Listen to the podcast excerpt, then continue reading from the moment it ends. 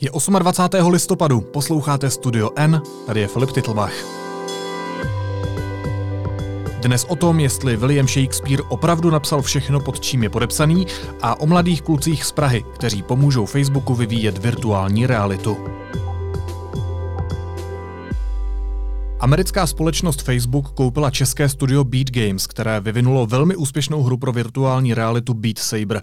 Pro Facebook může být česká firma a její vývojáři pilířem pro rozvoj aktivit na poli virtuální reality. Víc k tomu zjišťoval Jakub Zelenka, vítej, ahoj. Ahoj. Jakube, vysvětli prosím, co je to Beat Saber, jak to funguje.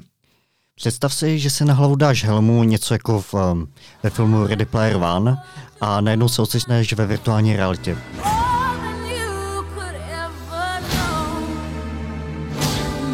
Před sebou máš nějaký tunel, každém roce máš jeden světelný meč jako z vězných válek a, teďka na tebe lítají krychle v rytmu nějaké hudby a ty se ty krychle snažíš nějakým způsobem rozseknout. Ve správném směru se stejnou barvou, jako má třeba tvůj meč v levé ruce nebo v pravé.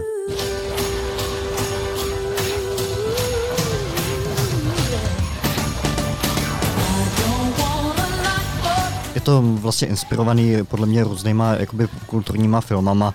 Jako světelný, světelný meč eh, je asi známý úplně každému a hlavně na té hře je skvělý to, že když si nasadíš tu helmu, tak i hned pochopíš, co se po tobě chce. Takže je to blízký i hráčům, navíc je to docela skvělý fitko.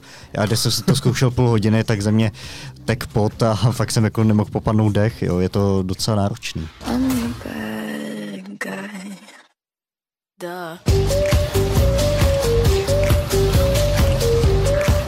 No a teď mi řekni, proč je tak důležité pro Facebook, aby to koupil? Facebook tady známe většinou jako by uh, majitelé Facebooku, uh, té sociální sítě nebo Instagramu. Ale on má zároveň i docela velké ambice na poli virtuální reality, která je zajímavá jak třeba pro školství, pro hry, tak ale i třeba komunikaci mezi lidmi. A on má společnost nebo divizi, která se jmenuje Oculus a ta vyrábí tyhle ty brýle. Takže ty tvůrci čeští jim mohou dodat nějaký exkluzivní obsah a zároveň vyladit ten svůj produkt přesně pro ty jejich brýle. On, oni třeba teďka nedávno vydali um, Jmenuje se to Oculus Quest, což jsou virtuální brýle, ke kterým nepotřebujete žádné dráty. Je to jakoby mobil, řekněme, vložený do těch brýlí. Takže se to dostává jakoby blíž k mainstreamu a může si to zkusit každý. Navíc ta hmm. cena je zhruba 12 000 korun, což oproti předchozím brailím, který zhruba stály takhle, ale ještě jste k tomu museli mít počítat třeba za 30 tisíc, tak uh, se to otevírá daleko širšímu publiku. Co ta transakce může přinést naopak těm českým tvůrcům? můžou se dostat dál do světa. Uh, problém virtuální reality je v tom, že se složitě vysvětluje. Dokud to prostě nikdo nemá na hlavě, tak jim nevysvětlíte, že to je zajímavý. Hmm. Um, na světě se prodalo zhruba 10 milionů těchto těch jakoby uh, helem a brailí, takže uh, ten trh není ani, ani moc velký. A Důvodem je i to, že těm lidem na to chybí nějaký obsah, který by donutil si to koupit. A ten Beat Saber je jeden z těch argumentů, proč si takovéhle brýle pořídit. Hmm. Kolik kusů té hry už čeští vývojáři prodali a nakolik je to úspěšné v zahraničí? Ty, ta přesná čísla se často uh, nezmiňují, ale uvádí se zhruba 2 miliony. To znamená, že na každý pátý majitel teoreticky těch brýlí může hrát Beat Saber. A nakolik je to úspěšné tady v tom zahraničí? Už se to dostalo i do cizích států, do větších států? Uh, je to hodně populární, třeba uh, objevilo se to v show Jimmyho Fallona. Alright, so here we go. Ready? You got this! Yeah, he's doing yeah. great! Yeah! Taky uh, to třeba zkouší a chválí John Carmack, který právě pro Facebook vyvíjel tu virtuální realitu a pokud vám to jméno nic neříká, tak třeba znáte hru Doom, mm-hmm. takovou tu střílečku z, uh, z 90. let. Všichni tak, uh, přesně, tak to je jakoby její tvůrce, John Carmack. No, a když se úžas. dostaneme zpátky tedy k té virtuální realitě, k té současné, tak v jakém stádiu vývoje teď je? Momentálně v takovém jakoby mezikroku před tím masivním rozšířením, teda aspoň takhle to vidím já. Pokud si zkusíte jakýkoliv brýle té poslední generace, tak obraz je poměrně ostrý, přesně to reaguje na vaše pohyby. Ten obsah taky už nějakým způsobem je zajímavý, ale furt nejste úplně jakoby do toho ponořený. Furt, když zaoslíte, vidíte jednotlivé mezery mezi pixelama, nebo někomu se může z toho dělat i špatně. Takže ještě to má dlouhou cestu a hlavně hodně lidí odrazuje to, že většina těch headsetů je spojená s drát, dráty s nějakým počítačem nebo herní konzolí. Takže budoucnost je taková, že to budeme mít na sobě, bude to co nejmenší, nebude to mít žádné dráty, nebude se nám z toho dělat špatně a nepoznáme žádné pixely. Já doufám, že to tak bude, ale skutečně uh, chybí ten obsah. Zatím si myslím, že virtuální realita je nejrozšířenější nebo dává momentálně největší smysl ve školství. Příkladem, eh, já jsem nedávno hrál cestu Apollo 11 na měsíc a je skutečně úžasný si nasadit ty brýle a prožít si to od startu až po procházení po měsíci. Co se týče samotných her, tak ehm, pokud eh, to máme spojený s tím, že hrajeme třeba od rána do večera nějakou, nějaký RPGčko, hru na hrdiny, střílečku, tak to prostě jednoduše ten člověk nevydrží fyzicky ani nevydrží tak dlouho koukat vlastně do toho headsetu, takže to ještě není úplně tak ideální. Ale zároveň virtuální realita je dost zajímavá i třeba ve zdravotnictví, třeba pro psychologii nebo odborávání. říct, protože jsem se mezi tím dočetl, co tady spolu mluvíme, že to funguje i při rehabilitaci a při úzkostech. Ano, je to tak. Nebo třeba, když je člověk popálený a čistí mu ty popáleniny, což je strašně bolestivý, tak ta virtuální realita může dát zapomenout na tu bolest. Mm-hmm. A taky je to dobrý třeba pro seniory, že třeba pro lidi s Alzheimerem, že naučíte dělat znova ty návyky, třeba dát jim nákupní seznam, aby šli v bezpečí nakoupit. Mm-hmm. Hodně se tím zabývají i jakoby české firmy a české neziskovky a um, je to jedna možná z cest, jak to zase jako rozšířit a jak využít uh, tu technologii správným pozitivním směrem. O virtuální realitě mluvil Jakub Zelenka. Jakube, díky moc. Taky děkuji, Filipe.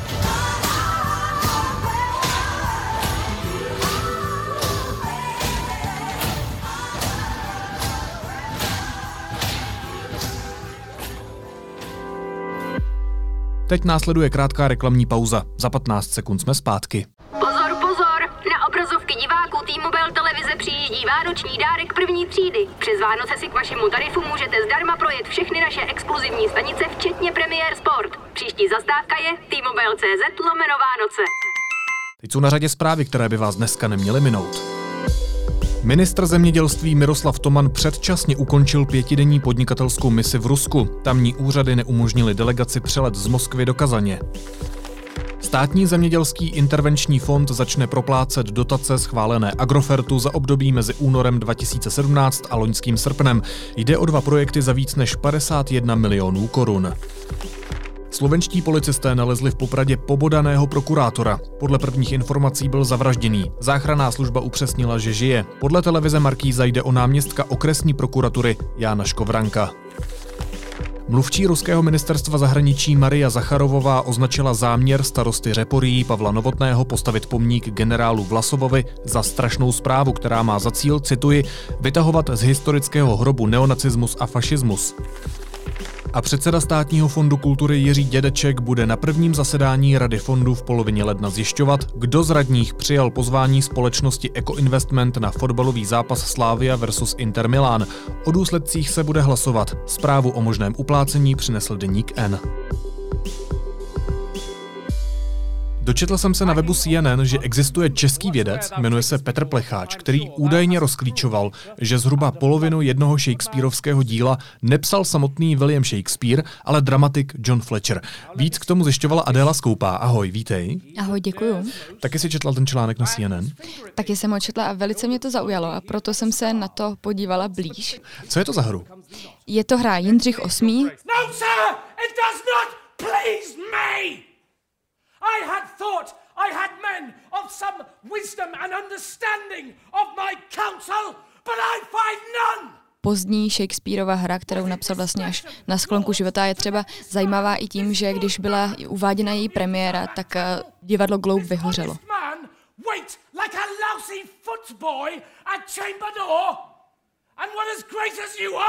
To, že Shakespeare nenapsal tu hru sám, není nic nového.